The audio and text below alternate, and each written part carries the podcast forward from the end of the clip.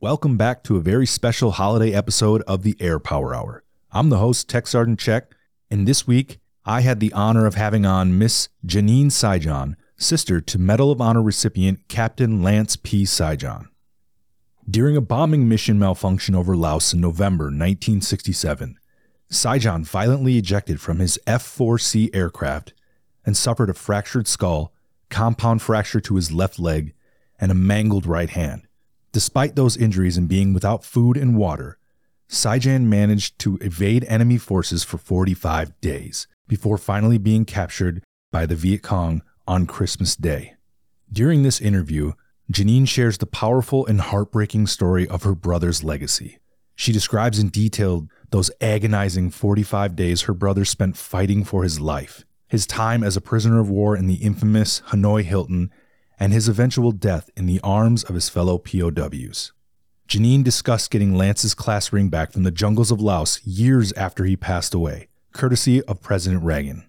The scratched, indented ring which she wore during the interview is now a talisman that she cherishes. Janine said it's her life mission to share Lance's story with the world. She explains how she's been working for years to create a documentary that honors her brother and his heroic story. She also emphasized how important their hometown in Milwaukee has been to help her efforts. As a memorial of her brother has been constructed at the General Mitchell Airport, and the Team Sijan community offers her unwavering support.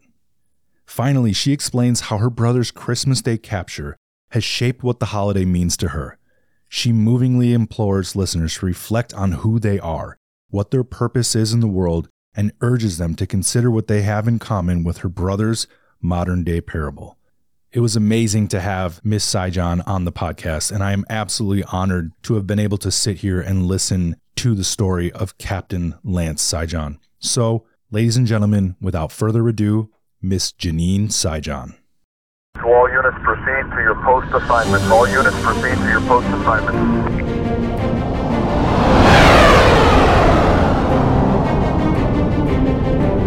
Welcome to the Air Power Hour. All right, ladies and gentlemen, welcome back to another episode of the Air Power Hour.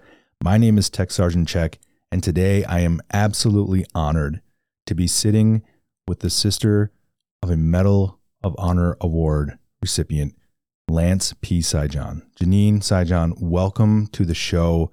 I am so happy that you could be here. Thank you so much for allowing me to continue to share my brother, Lance Sijan, his inspirational story. Um, for years and years, I attended so many things that others created around Lance recognition, honors, um, awards. And as I grew and matured, it became clear to me that I wanted to create content around Lance's life as he grew up as a child, where he came from, what his roots were. Yeah. Most specifically, to allow people to understand what they had in common with him hmm rather than what separated them. So, thank you so much for giving me this opportunity again. Yeah, I am really excited to hear Lance's story. I, I, I mean, he is without a doubt a true American hero. And I believe it is an honor for anyone to be able to hear his story. And I agree 100%. His, his, his legacy needs to continue on uh, because it is, it is an amazing story and a tragic story. Um, but his heroism will live on forever. So I am I am blessed to be sitting here with you, and I'm I'm literally just going to give you the floor. I want to hear, and all of our listeners want to hear Lance's story. So go on ahead. The floor is yours. Thank you. Well, I will tell you in probably greater detail uh, than most of your listeners have come to understand. Um, and I do it because there's this incredible value of experiencing in some degree by sound and smell and taste and feel the the um the extreme silence that was happening for him all around him. He was alone, alone, alone. And so many of us feel that way uh, in a crowd and quietly in the evening. Mm-hmm. And so I will attempt to tell Lance's story the best that I know how through um, Guy Gruters in particular, who was with Lance. Um, he ended up being with Lance in the last month of Lance's life. So we'll start by focusing on what Lance is known for, uh, why he received the Medal of Honor, and other accolades. Um, but let me just start by saying, as a graduate of the Air Force Academy in 1965, um, the Vietnam War was heating up, and those young men were pipelined, getting ready to get over there quickly. Lance was a six foot two, 220 pound, big, strapping, handsome, athletic build, um, ready smile, always a beautiful, ready smile. Um, he went right into pilot training. Uh, he was trained for the F 4C Phantom jet, which was the jet and the equipment of the time that you would have wanted to be on as a fighter pilot. Mm-hmm. He um, then went up to um, survival school. And just before he left for Vietnam, he came home at the end of June and surprised me for my 13th birthday Aww. on June 26th. And this was something that he did a lot. So since I was a little girl, uh, the the difference in age for he and I was 12 years. My father was a Depression era child and worked very hard, long hours to secure our family wellness financially. So I didn't see him much. Mm-hmm. And my brother Lance, 12 years my senior, stepped in as my father figure. Yeah. So we were very attached in a unique way that today people still don't understand. And as I reflect back to being a child, and how I grew up adoring him, being mentored by him, him surprising me in ways and that um, I couldn't have imagined uh, most other siblings had. So to this day, people still don't understand why I have dedicated and devoted so much of my life now to telling Lance's story. And I will um, share some of that later. But on that particular birthday, he came home and surprised me like he had done so many times throughout my life. And he was getting ready then to head over to um, the Philippines and then on to Vietnam. So, July 1st, he boarded the plane in Chicago and began his journey over to Vietnam. He was the backseater in the F 4. The uh, more mm, experienced, older pilots were in the front the, the guys in the back, such as Lance, were dying to get back up in the front because they, yeah. they had trained and they were just itching to get up there, but um, they were held back in, in the back of the aircraft. So, as many know, there were, if you got 100 missions, you got to come home. Um, mm. And so everybody was looking for those 100 missions. So it was some they felt it was going to be somewhere around nine months that they would be able to get their 100 missions and come home during that time very progressive way of communicating was a reel-to-reel tape Oh, yeah. So Lance got us a reel to reel tape recorder, and we would get these little tiny cassettes, and we would record messages to one another. And of course, when you're young, or even my parents, you're you're very self conscious of the way you spoke, and he would play beautiful music in the background um, when he was he was stationed in Da Nang. He would play music and um, then record himself and was very comfortable in recording himself. When I look back now, I have all of those tapes, ours wow. and his.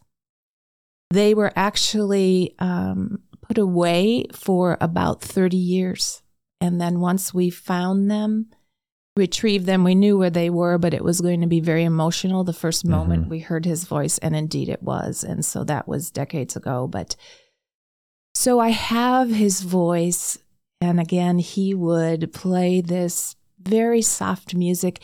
He was not a rock and roller at all. he loved classical music. He loved he he introduced me to Barbra Streisand. He loved Barbra Streisand. When he was home that June, he brought an album of hers for me to hear and listen to, and People was the one he shared with me first. So I have a strong connection and affection for that particular song. So we communicated back and forth. Back in the day, information wasn't anything close to what it is now. So you Mhm. were lagging by weeks in anything that was happening that you were trying to communicate to one another. So there was always a lag in information. One of the last tapes he sent us, he had just come back from R&R and he went to Thailand and he bought Christmas gifts for all of the family. Nice. And on that particular tape, he wanted to share those gifts with my mom to tell her. And so he would say, Mom, make sure Janine's not in the room because I'm going to tell you now what I got Janine, what I got Dad, what I got Mark. So he wanted to share that. And I have that beautiful tape. And that package actually was, you know, sent back to the family. So we did receive all of those gifts. So it was just two days before um, the mission on November 9th, 1967. That would have been his 52nd mission. A few days after he had returned from R&R before he went on to that mission on November 9th.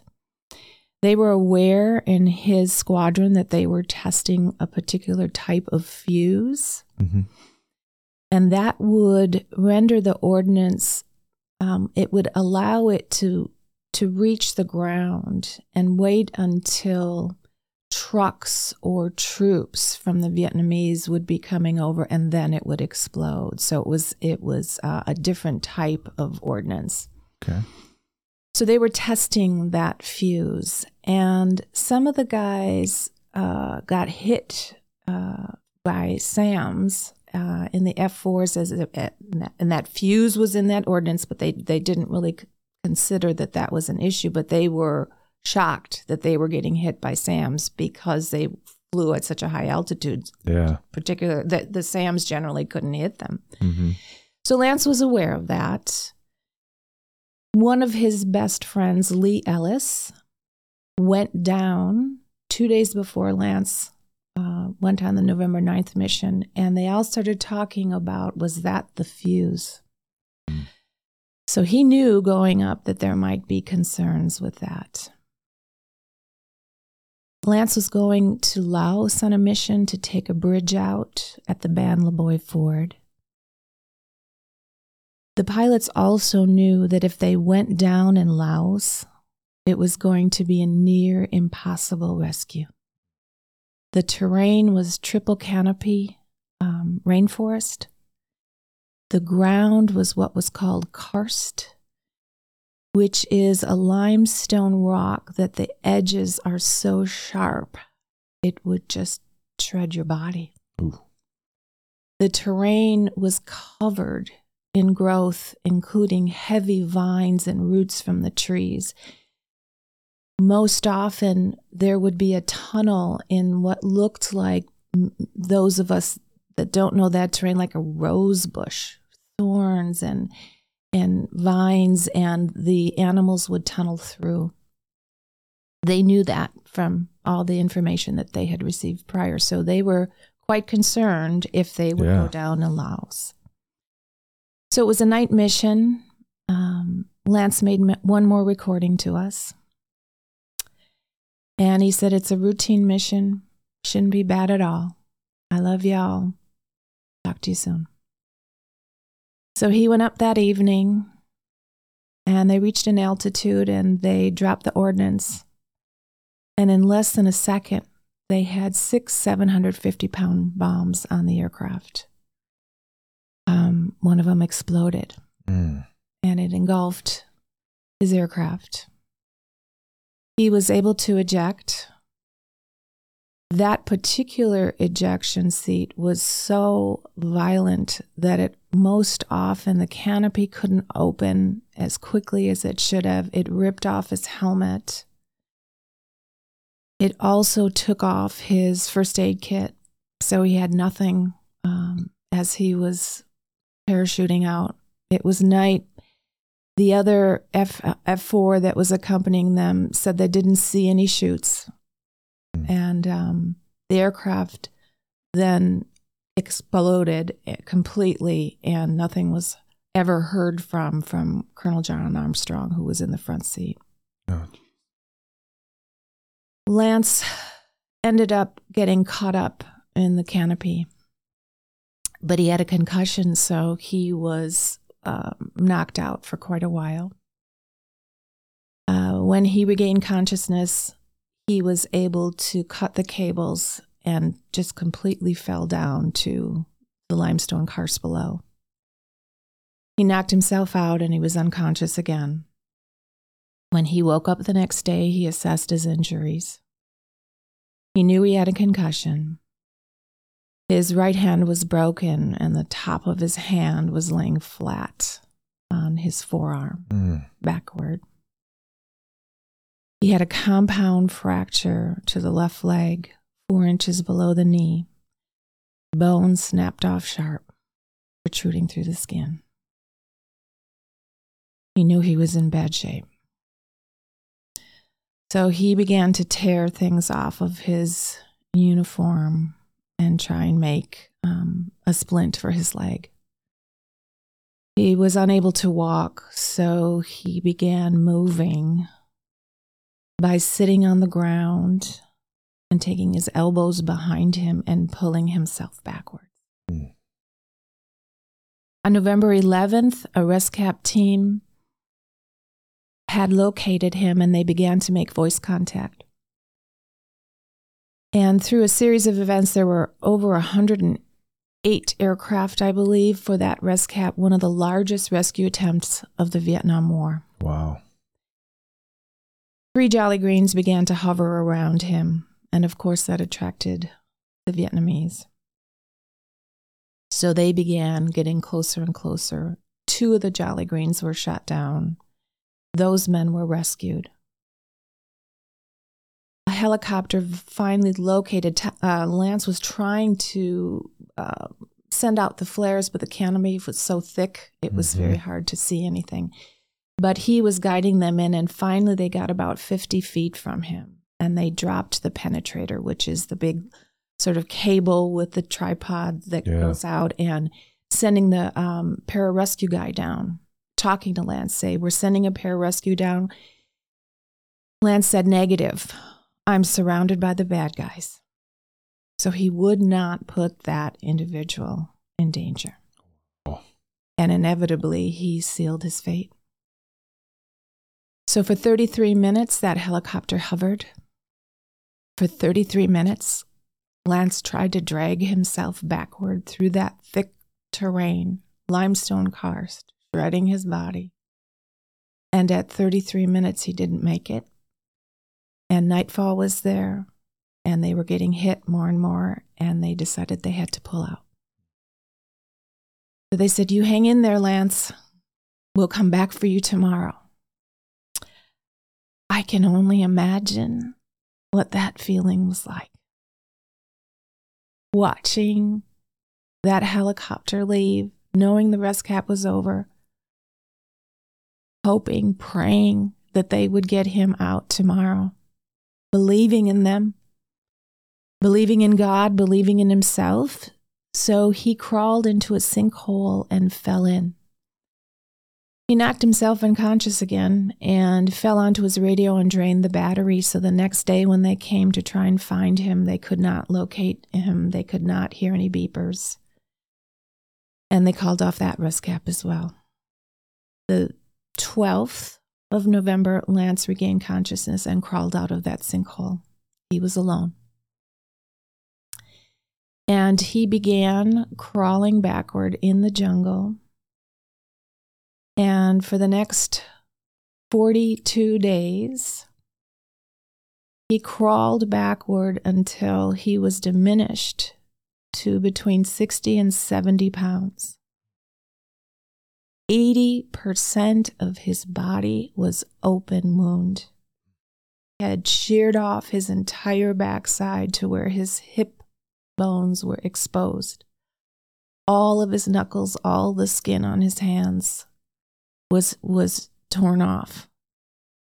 Part of it was the tree roots and the karst. The other part was when he would lay unconscious he'd wake up and the leeches were all over his body, which attracted the rats. And between the two, he would wake up and they were devouring his body. So he pushed on and on every day, no food, no water, no medical attention. And I think to myself, what? what was happening in his mind. The chatter of the mind for all of us is extraordinary if we allow that voice to overpower what our spirit and our heart knows. So I'm sure there were moments that he felt nobody cares, nobody's coming, I won't get out of here. But then, through his reconnection to his faith his training, his desire to get back home. He moved on. He continued to pull himself backward through that jungle. Finally, on Christmas Day, he found himself on a road and he passed out on the road. And again, he was diminished to about 60 or 70 pounds. The Vietnamese came by on a vehicle on the truck and found him, threw him into the back of the truck, and took him to um, a holding station. And it was actually a, a, a, gas station. And they threw him in the back of the gas station on top of a higher table and didn't secure him, knowing that he was not going to be able to do anything. But they put one guard on him. Lance regained consciousness again, and he motioned the guard down with his hand to come down closer to him so he could talk to him. And as the guard came down, Lance gave him a karate chop and knocked him out. Oh. So the guard fell down. Lance had to roll off that table, not able to brace his fall. So consider any of us just rolling off, not able to brace yourself. That must have been mm. excruciatingly painful. He crawled back out into the jungle. It took a village about a half a day to go out and find him again, and they did. They brought him back. They secured him. They put metal um, all over his legs so that it was heavy and he could not walk uh, or pull himself. They then put him onto a truck and took him to um, the bamboo prison, which was in Vinh and they were going to hold him there until the trucks arrived to take him up to uh, North Vietnam to the uh, Hoa Lo prison, um, which was known as the Hanoi Hilton prison, which was the main prison camp. When they took him to Vinh, to the bamboo prison, uh, there were, it was made out of bamboo. It was very um, basic. There were three cells on each side of a corridor, four by four cells bamboo door that you could open, dirt floors, uh, and kind of a creek in the back. Lance was thrown into one of them. He was covered in pus and excrement and dirt and insects. And um, it was a horrific sight, barely recognizable as a human being. Shortly after he arrived, two other airmen arrived and were put in the cells across the hall from Lance. That was Guy Gruters and Colonel Bob Craner. Guy Gruters had actually gone to the academy, the Air Force Academy with Lance, as, and was in the same squadron, the 21st Squadron, wow. one year older than Lance. And Guy heard them beating this man across the way and they were screaming out to stop beating him. They could hear the screams as they beat him. Guy said what they would do is they would beat them on their bones because there was no cushion and it mm. hurt more. And finally, when they were getting ready to transport them up to the North um, prison camp in North Vietnam, the Vietnamese came over and said, Take him out, meaning Lance. Take him out to the creek and clean him up. He stinks. And at that point, the interrogator at that time told Bob and Guy Lance was crazy, crazy in the head, and that um, he had overpowered a guard in um, the first holding camp and told Guy and Bob the entire story and said he was crazy. He was wow. crazy. So that story came from the interrogator at the bamboo prison. They took Lance in the back, they opened the door, and Lance looked up at Guy and said, Guy, is that you? Oh. And Guy looked at him and he said his body was so diminished. When he first saw him in the cell, he said he looked like a child because he couldn't even stretch out. It was four feet by four feet. And when they pulled Lance up, he was six two, and Guy said he was just taken by surprise because he was a tall guy. And Lance said, Is that you? And Guy said, Who are you?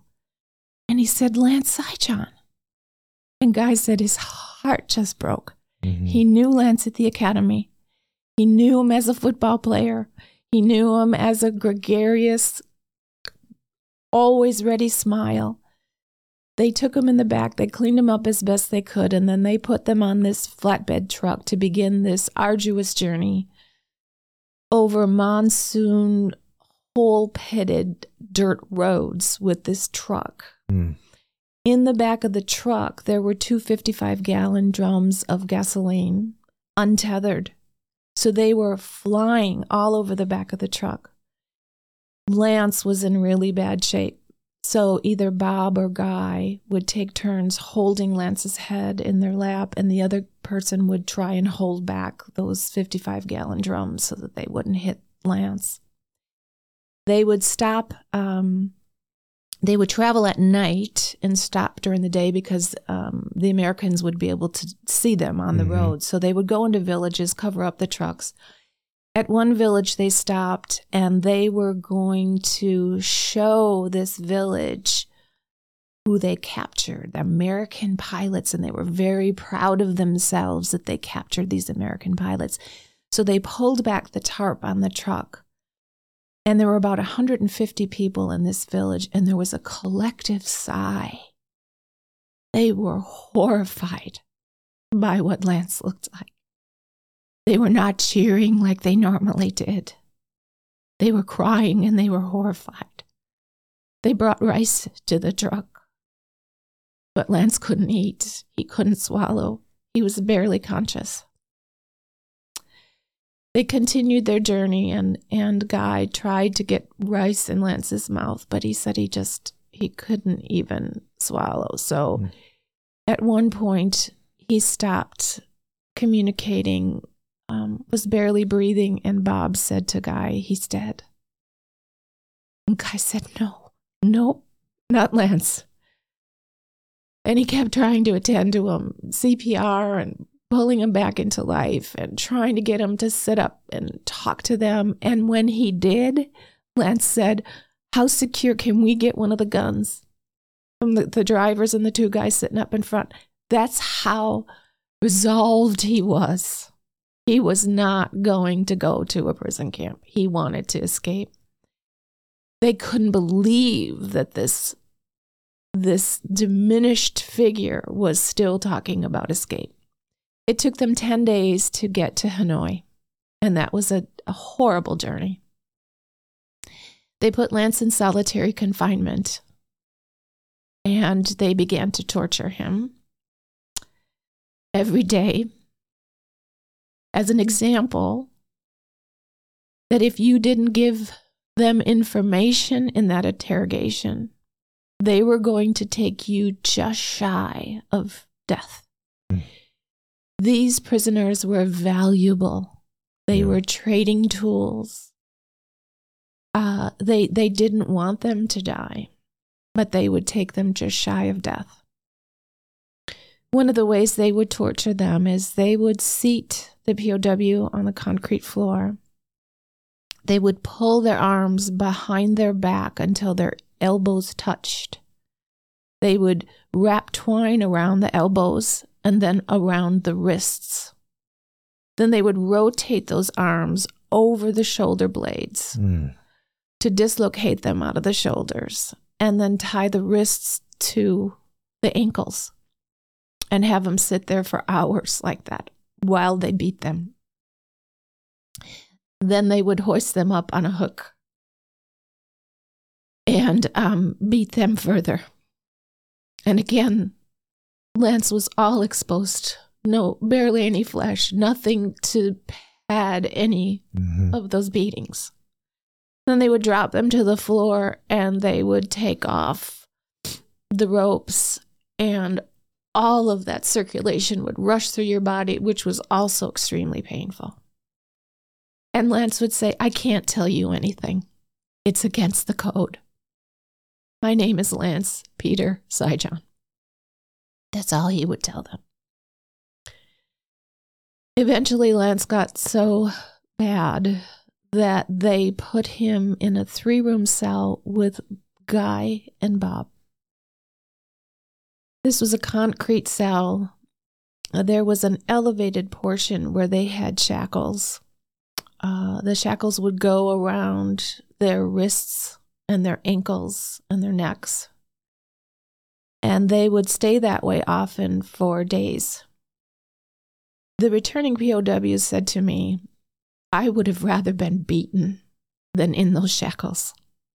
Those shackles were built for Vietnamese. That mm. prison camp was built by the French as they were at war with the Vietnamese, and they would put the smaller Vietnamese people in these shackles. They were far too small to begin with Yeah. for our American pilots. But they said it was it was excruciating, just excruciating. In this particular cell, they had three sets of sawhorses with boards over them. That was their bed. Um, there was a a blanket like piece of fabric. Um, the trick the Vietnamese would also do is this was during a very cold season, and they would come in with ice cold buckets of water Mm. and throw them onto the floor. So it was freezing in there and it was wet, and that dampness was affecting Lance even more. Um, the pneumonia was getting worse and worse and worse.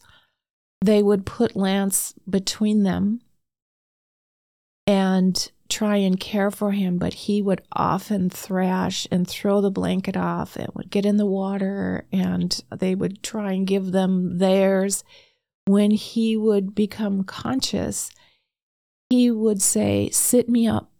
I want to do some exercises with my arms. I want to I want to try and lift some things so that I, I can regain my strength.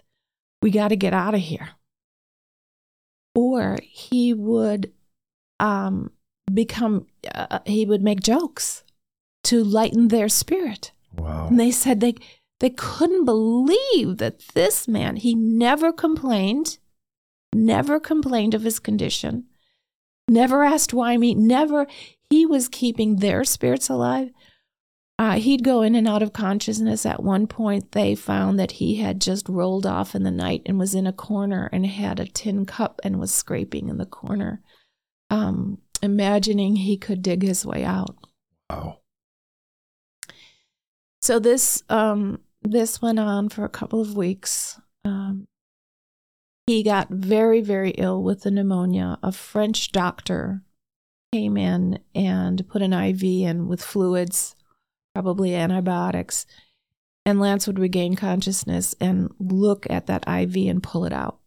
He would just pull it out. He didn't trust it. He was um, probably not very lucid. And then on um, January 21st, Lance hadn't been talking for a couple of days. And in the loudest, clearest voice, he sat up Bob and Guy that they hadn't heard his voice like this since they first saw him. And he sat up and he said, This is it. It's over. Dad, where are you? I need you. Bob and Guy started pounding on the door for the guards to come. They came and they took Lance away. On January 22nd, the next day, they came back and they said, Lance died. He was crazy. He died. Um, the family knew nothing for six years. He was listed as MIA. Uh,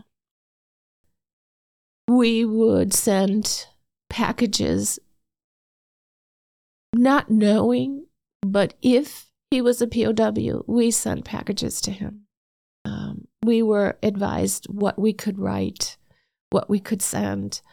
Um, and they would come back very often.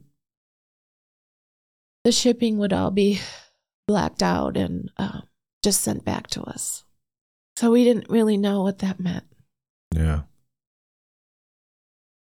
The POWs had an incredible way to communicate. It was called the tap code. Mm-hmm. It began in Korea. And um, some of the airmen knew about the tap code and um, others didn't. But they started teaching each other in the camp. And it was a series of taps that represented a letter. So it was in a grid, um, letters across, letters up and down. So, for instance, A would have been first column, first row. So the A was one tap. Yeah. B was first column, one, second row, two. H- however, uh, and I may have that order wrong, but it was a series of taps that corresponded to a letter. They began sharing Lance's story, bolstering the spirit of those who were still there Yeah. and saying he refused to give any information. If we end Lance's story on January 22nd, 1968, it's tragic indeed.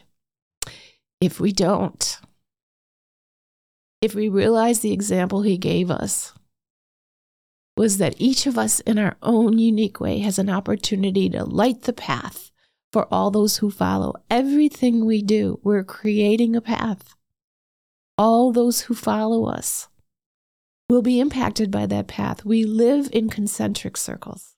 Nobody lives alone. Lance is an extreme story of what the human spirit is capable of. Mm-hmm. Lance demonstrated to us what freedom really means. In a prison camp, they could not rob him of his belief in God, his belief in his country, his comrades, his family. He had the freedom to keep that. Yeah. And ironically, in a prison camp, that's where he could show us.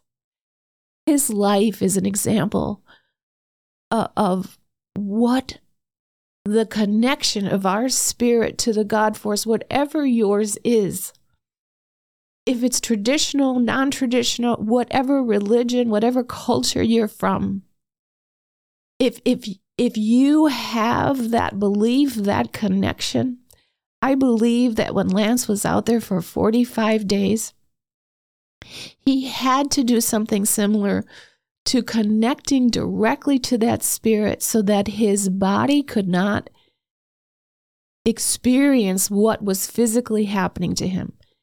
There, there are moments in our lives, and I hope all of your lives actually, where everything seems perfect. Balance is there. All the balance is right there, and it's fleeting. It's often fleeting. And we have those moments of rapture.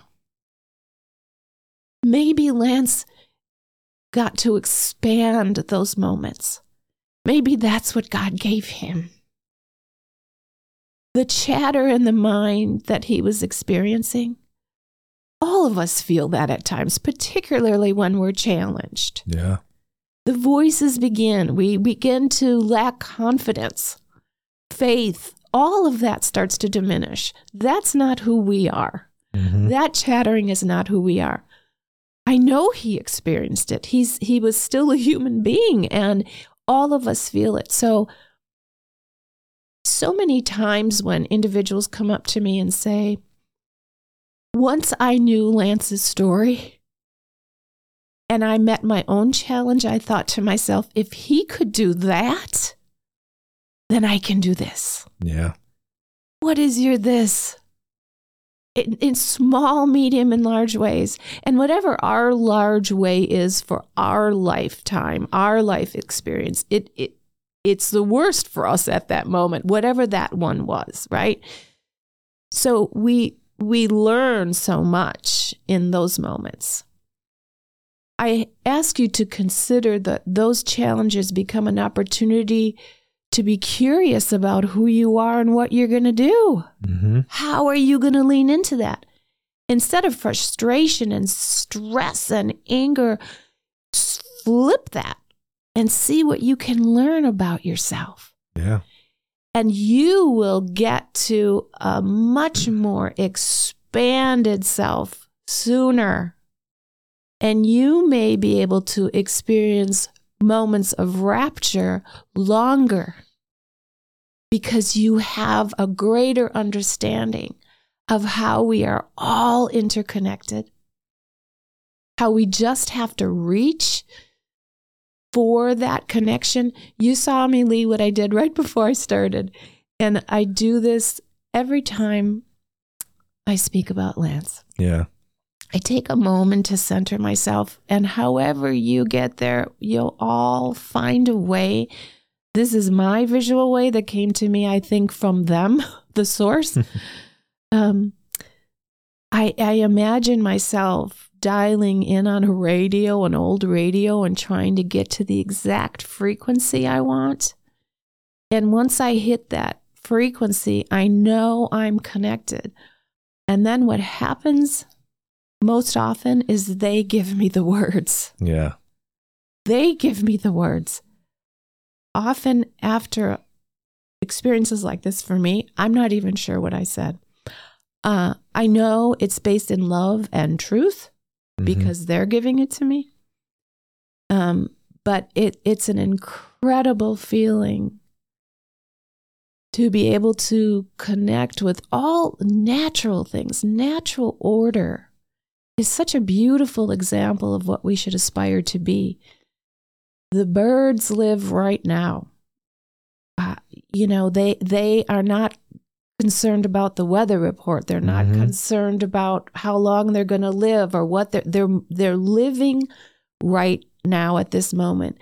We can't recapture yesterday. We can't control tomorrow. And we're here and we should be intentional about being here. People are coming to realize this more and more because we hear it over and over. This is nothing new, I'm saying, and you hear it a lot now. But translate that to your own life and and feel the freedom that living right now in this moment is going to be able to give you. Because that guilt and redo of the past is that's yesterday. That's then. Here we are. We got to keep going. Mhm. We, we should learn from it most definitely. But what occupies my mind is what I'm doing right now. I, I can't, I am never more present than I am in a situation like this. Yeah. I, I don't know what's happening out there in, in the world right now, but I do know what's happening with you and I and our listeners. And um, I am the gatekeeper of Lance and his life and his legacy. And I'm so grateful to be able to share this with our listeners. So um, that would give you maybe a new perspective on what really happened to Lance in those three months. I also want to talk about different things that, again, you listeners can connect with him, not just keep him in a place that is so seemingly unattainable. And in, in all intents and purposes, it's somewhat, it seems impossible, right? Uh, to me, this is a modern day parable. Yeah. It, it, it is, it is amazing. It is inspiring. It is thought provoking for ourselves. Um, Mark Twain said the two most important days in your life are the day you were born and the day you find out why. Yep. Why are you here? What are what are you intentional about and what are you learning layer after layer that you're going to take that bright light that you are building and expanding and sharing that light light severs darkness light cuts through darkness. We have so many things that we feel dark and um, less optimistic than we once were. And that some of that is that we were children. Mm-hmm. Everything seemed doable when we were kids. Um, but this isn't the first time in history this has happened. If if I reflect back to when Lance went to Vietnam, the racial riots, were yeah. were uh, in Milwaukee, where we are right now. Um, we we had um, curfew at seven o'clock, where the siren went off, and everybody had to get off the street. Wow. Father Groppi, who was uh, instrumental in bringing awareness to uh, differences in race and inequality, he led a lot of marches right into my little community of Bayview yeah. where we all felt it was a hamlet and we were safe. And when you walked home from school, every neighbor knew you. Mm-hmm. And all of a sudden, everything started to fall apart. So there was that. Um, there were the riots on campuses against the war. Yep. Um, there were there was a bus strike. You know, uh, the the public buses weren't running, and so many people depended on that. There there was chaos everywhere. And Lance Lance, um, on a, a, communication on a ta- tape, once said, "It looks like it's more dangerous over there than it is here," yeah. and so it it was um, it was rough back then too. This isn't new for us, and it yeah. goes back over history over and over. This is not new for us. Mm-hmm. Now, Lance won the Medal of Honor. Mm-hmm. When did he get that?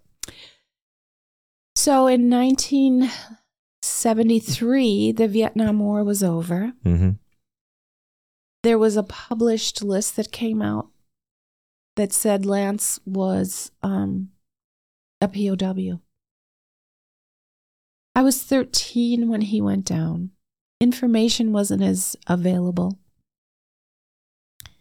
Families weren't surrounded with information uh, or specific care from the military. Mm-hmm. They weren't aware yet, really, that the family was suffering so much. It, yeah. they knew it, but there, there, there wasn't um, an energetic push to surround them uh, as they do now, which I'm so grateful for.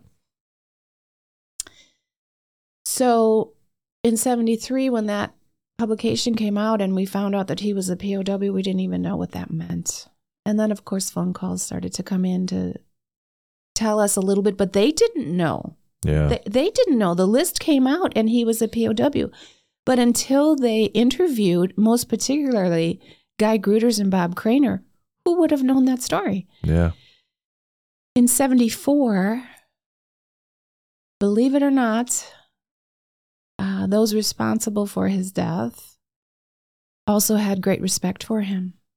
And he was one of few that was buried and had a gravestone marked with his initials. When uh, the war was over, his remains were um, sent back to our family. So in 1974, what remained of Lance came back. Um, very quietly at a United Airlines cargo facility. Um, It was my parents' 33rd wedding anniversary. Wow. You can imagine that.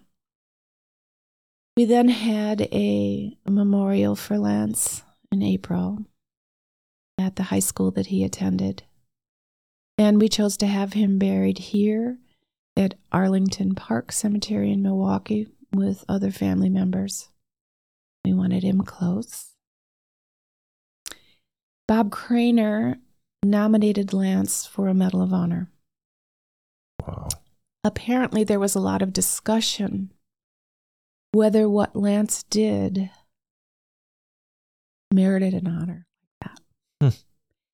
When you think of Medal of Honor recipients traditionally, it's very active. Um, they're they're engaged uh, in in wartime in theater very actively. Lance's was quiet and alone. So there was discussion whether or not uh, he would be able to receive one, and then it was determined, of course, that that he would.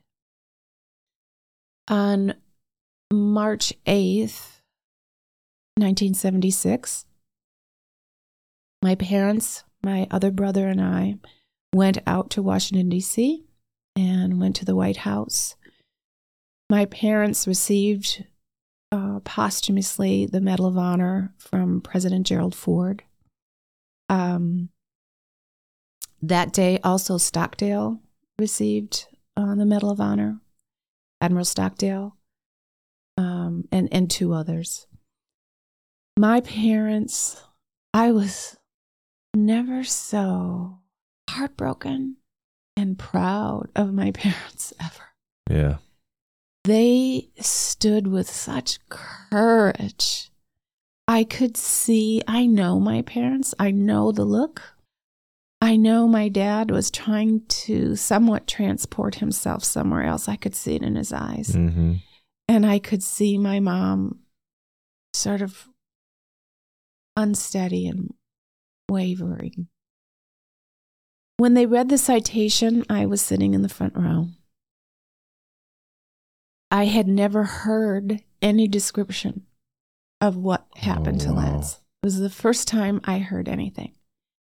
I heard the word tortured. I heard the word emaciated. And I, in a still youthful mind, I think I was 22. I had the, the the the vision of Lance when I was 13, and I kept that vision the whole time. It's a child's mm, protective mechanism, I think. Yep. Um, and so I I saw him the same, and when I understood he was a POW, I still visually saw him the same in my mind. And when those words started to come out in that citation, I, it it just completely shook the concept of what I thought had happened to him. So after that, um, the Air Force Academy had built a new dorm, and they called it the New Dorm because uh, they didn't have a name for it at that point. And it was determined that they were going to name it um, Sijan Hall after Lance. That's So- amazing. So that was graduation week in June the same year, 1976. Wow. So we went out there, and um, this was all so fresh and new um, that we were uh, we were all just shaking. I, I, Mhm. I can still feel it in my stomach when we stood there, and um, it was really difficult. We they they unveiled the portrait of Lance. There's a full size um, portrait of an oil of Lance that looks just like him. They took us into a private room before they unveiled it to the public, and uh, we could barely stand. In fact, we couldn't stand because it looked just like him. So many of his friends were there that we hadn't seen in all those years, and we were so grateful to see a living piece of Lance come back to us. And so, um, one of the people that was there was also Guy Gruters, and we'd never met him. And he had only been home for three years, and the struggle that those guys had was was an amazing journey for them as well. Yeah.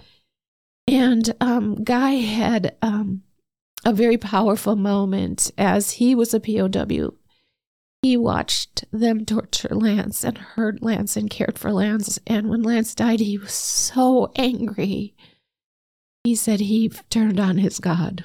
So angry. For two years, he was angry. And one morning, he woke up and God spoke to him and said, The only way you're going to eliminate this anger is um, to stop hating the people that did this to him. Mm-hmm. And so he said he prayed every day to forgive them, forgive them. And he said he he said it in words. and he said he didn't feel it for 6 months and finally it actually encompassed his body the forgiveness for them. And he became became completely free again. And he swore to tell this story in detail. And, and Guy has a near photographic mind. Um, he, he can remember every detail. So he was committed to telling this story. Well, Guy met us uh, at the academy that year in 76, and he began in a crowded room because there was a reception. And he was so free of the pain from it from Lance that he could tell it uh, like a story about a, a meeting that had happened, some some acquaintance that, but we were in shock. We had never heard Oh. these details. We were in such pain hearing, and he didn't mean to do that to us. Um, Mhm. He was telling us out of love, and I could see my dad just sliding down the chair, and my mom motioned to Guy's wife and said, "Please." And so he did, and um, that was the first time I had heard any details uh, specific to what had happened to him. And then I began to understand more and more what had really happened to Lance. And for our family, I'm not sure. Not knowing is horrific. Knowing what we came to know happened to him became so visual for us that it took um, decades for me to stop only seeing that when I thought of him. Yeah. Um, when I began to do work around creating content around Lance, I began to see how many people were inspired by him. And the pain started to diminish. And the focus became the inspiration and the support and love for people that are in pain Yeah. because his example of what he did, the family of how we began to to connect back to our faith and know he was home Mm-hmm.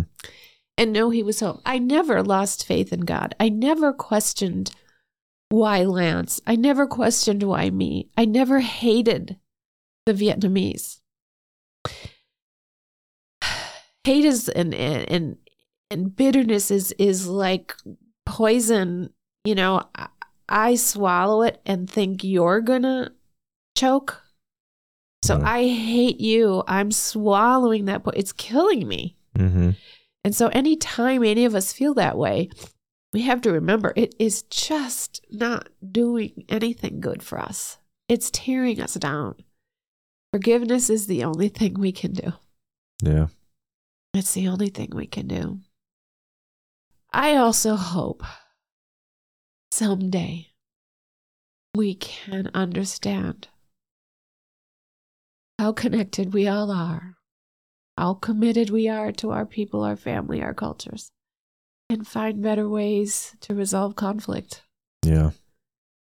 You know, nobody's closer to it than those who serve in the military. Mm-hmm. And when I talked to airmen, I didn't know the term show of force. Yeah. And I loved it when I heard that. And they've shared with me that it's the last thing they want to do. Yep. They don't want to do that. They'd rather go in and, and give them the show of force. And often it works and sometimes it doesn't. But I would be so much more interested in how we could resolve conflict that doesn't create this carnage. And we're we're growing as human beings and we have yet to discover that. But um, that's what I hope for. Yeah. I know how many lives are destroyed.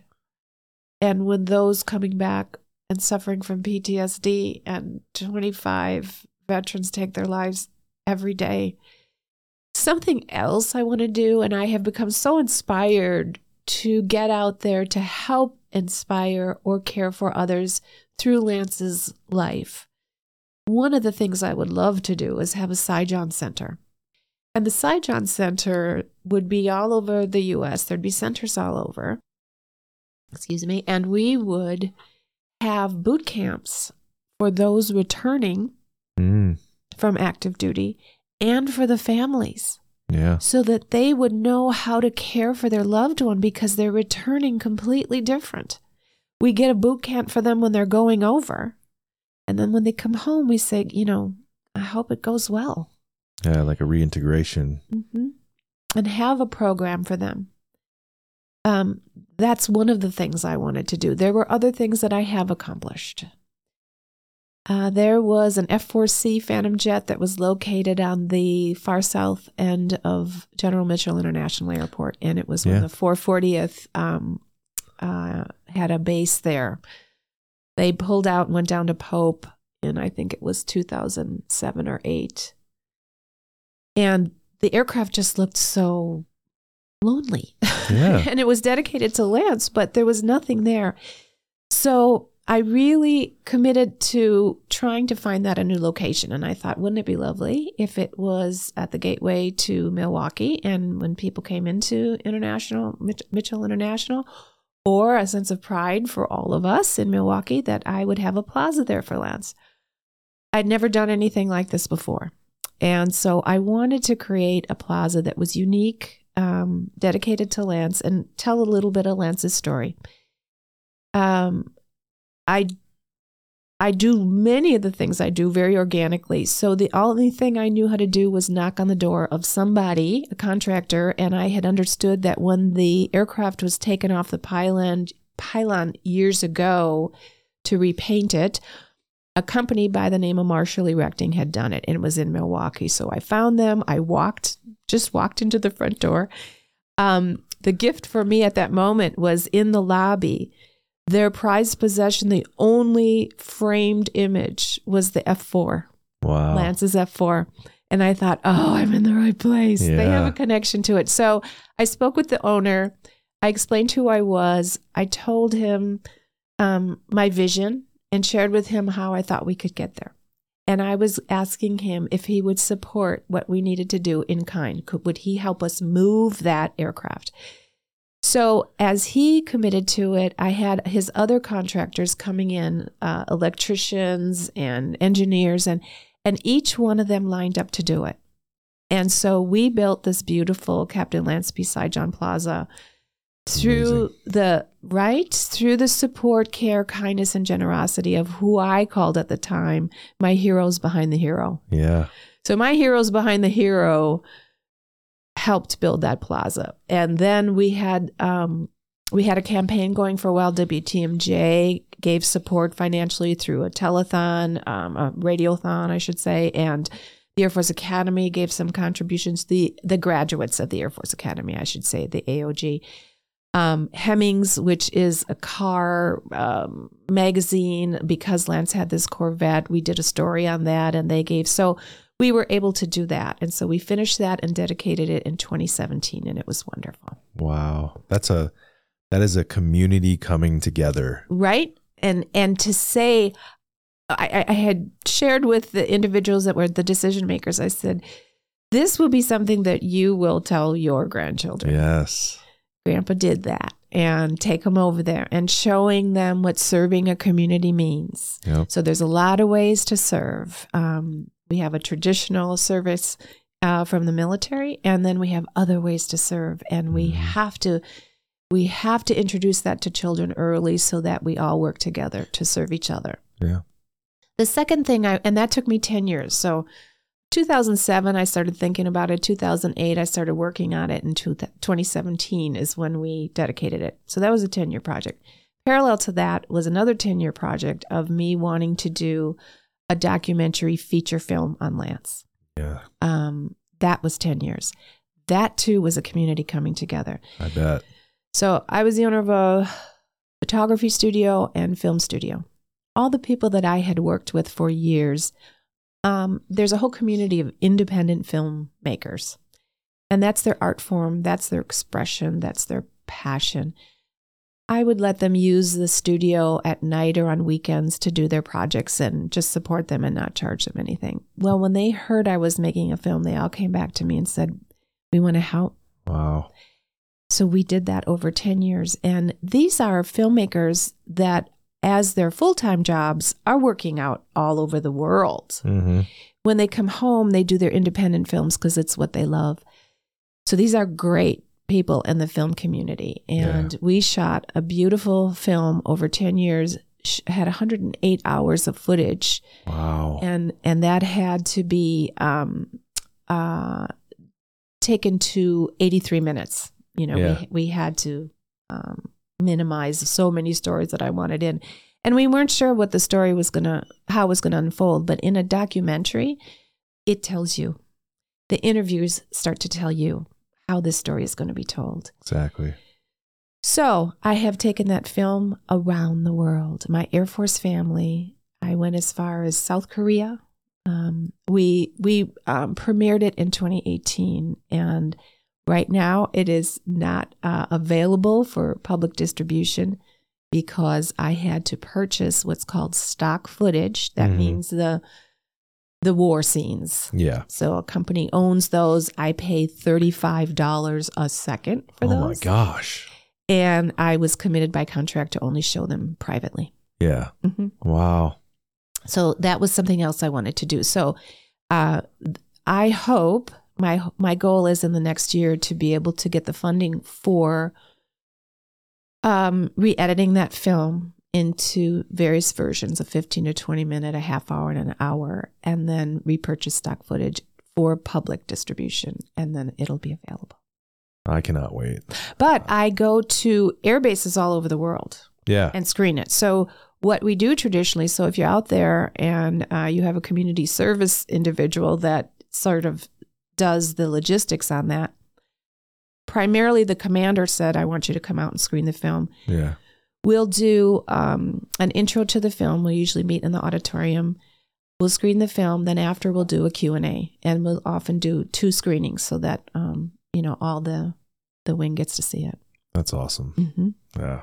And I've noticed that you came in here and you have this beautiful ring on your hand. And you told me a little bit about it. I'd love for you to tell the story behind that ring on this podcast. Oh, I would love to. Um, what I'm wearing and what Lee is referencing is Lance's class ring from 1965 from the Air Force Academy. Any of those uh, individuals that went to the academy and graduated know that receiving that ring is a rite of passage for Yeah. those cadets because they made it. Finally. And now they're an upperclassman and they wear it with such great pride and beyond after Mhm. they leave the academy. So, Lance, um, another, mm, just a little peek into who he was. He documented his entire life. And so is is that a God gift? It may very well be because my parents documented his life and he documented his life. An example of that is when we're talking about this class ring, he saved his original order form with his selections of what the stone should be, the size, the inscription, um, and with his signature. And then my parents had that. So that will come into the story why that's important later. But he saved that. Um, so I believe it was in 1983. My parents received a letter from a small uh, hotel stationery uh, that said um, Bangkok Hotel. And I'm going to say it was in about uh, April or May of 83. And the letter said, Dear Mr. and Mrs. Sijan, You don't know me. My name is Lynn Standerwick. I am gathering information. Uh, my father was a pilot and listed as MIA, but there were some findings that he was, there were sightings of him. There's an individual that has led our group back to try and discover more information. Mm-hmm. As we went back, a Laotian official came forward with, with what we believe to be your son's class ring. Wow. It was found in a thatched hut in a village in Laos. Oh.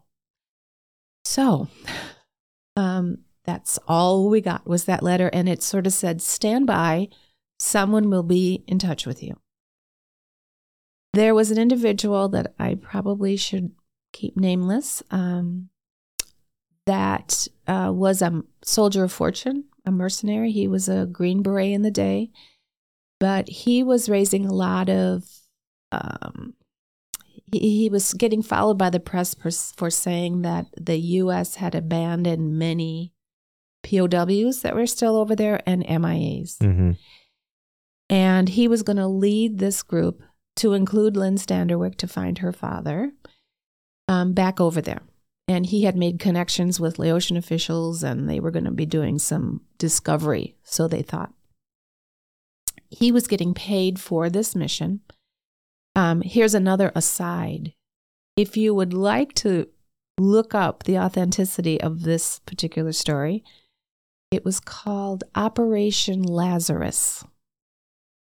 Operation Lazarus was this group that went over there. They got funding for this project uh, from some um, s- seemingly unlikely funders, but they were Hollywood people. Mm. And they said, if we fund this, one of them said, I want to direct a film, and the other one said, I want to play you, which was the man that was taking them over there, the soldier of fortune.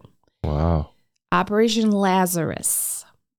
Those two people are William Shatner, that wanted to play. So Star Trek for the Star Trek for those who you know are Trek fans. Yeah. He wanted to play the Green Beret individual, and Clint Eastwood wanted to direct. Wow. Can you imagine that? So that's I think that's in that article, Operation Lazarus, back in the day. So let's fast forward. Um, my parents get another letter from the individual that was the green green beret, and he said, "I will be in Milwaukee with your son's ring." And this went back and forth, and he wouldn't show up, and then he would, and so finally, and I think it was in September, he gave them an address uh, that was um, around 60th and Silver Spring and asked my parents to come and meet them there. So my parents hadn't told any of us that this was happening. Nothing about the ring. We didn't I didn't even know about the ring for years. My parents were very concerned about sharing information, in particular with me because I was so emotional about Mhm. all of it. My parents drove out to this neighborhood that they didn't know and they found their way over there. And it was a neighborhood that had a lot of World War II kind of, I call them little box houses, you know, when Yeah. the World War II veterans came back and there was a whole federal project that developed all these uh, housing projects and they were tiny little houses. It was row houses like that. Mm-hmm. And the one, the address that they had was, was it pretty much disarray. And the big sign on the front door, do not enter, you know, go to the back. And weeds were overgrown and it just was in pretty bad shape. So they go to the back and they knock on the door. And um, a very small um, Laotian woman opens the door and escorts them in. And it's uh, one of those little traditional houses. You come in the back door, there's the kitchen, you go through the entryway, there's a little living room. Off to the left, there's a little bedroom. And so it's very tiny. All that's in the whole house is a kitchen table and a chair. Huh. That's all that's in there. So they escort my mom and dad into the living room area where there's no furniture or furnishings. And they look over to the left where there's a bedroom and there's three or four women on the floor plucking a chicken. Wow. These are Laotian women. My parents stand there for an hour and a half. Nobody talks to them. Nobody comes Whoa. in. Nobody addresses them. No furniture, no chair to sit on, nothing. Um, in the kitchen now, they can see from another room an, a man comes out and sits with his back to my parents and gets served breakfast Huh. as my parents stand there. So breakfast dishes are taken away. They come and get my parents and bring them to this individual, and this is the man that led um, the team in. So he starts to pull out the ring let me let me backtrack one moment. My mother, who had Lance's order form, Mm-hmm.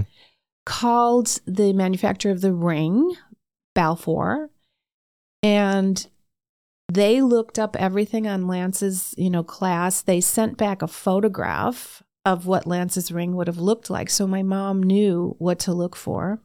And then they had Lance's order form. I mean, Yeah. this was it. So he pulls out the ring and he moves it forward with his hand to show my parents. And um, he pulls it back and said, You can have it for $5,000.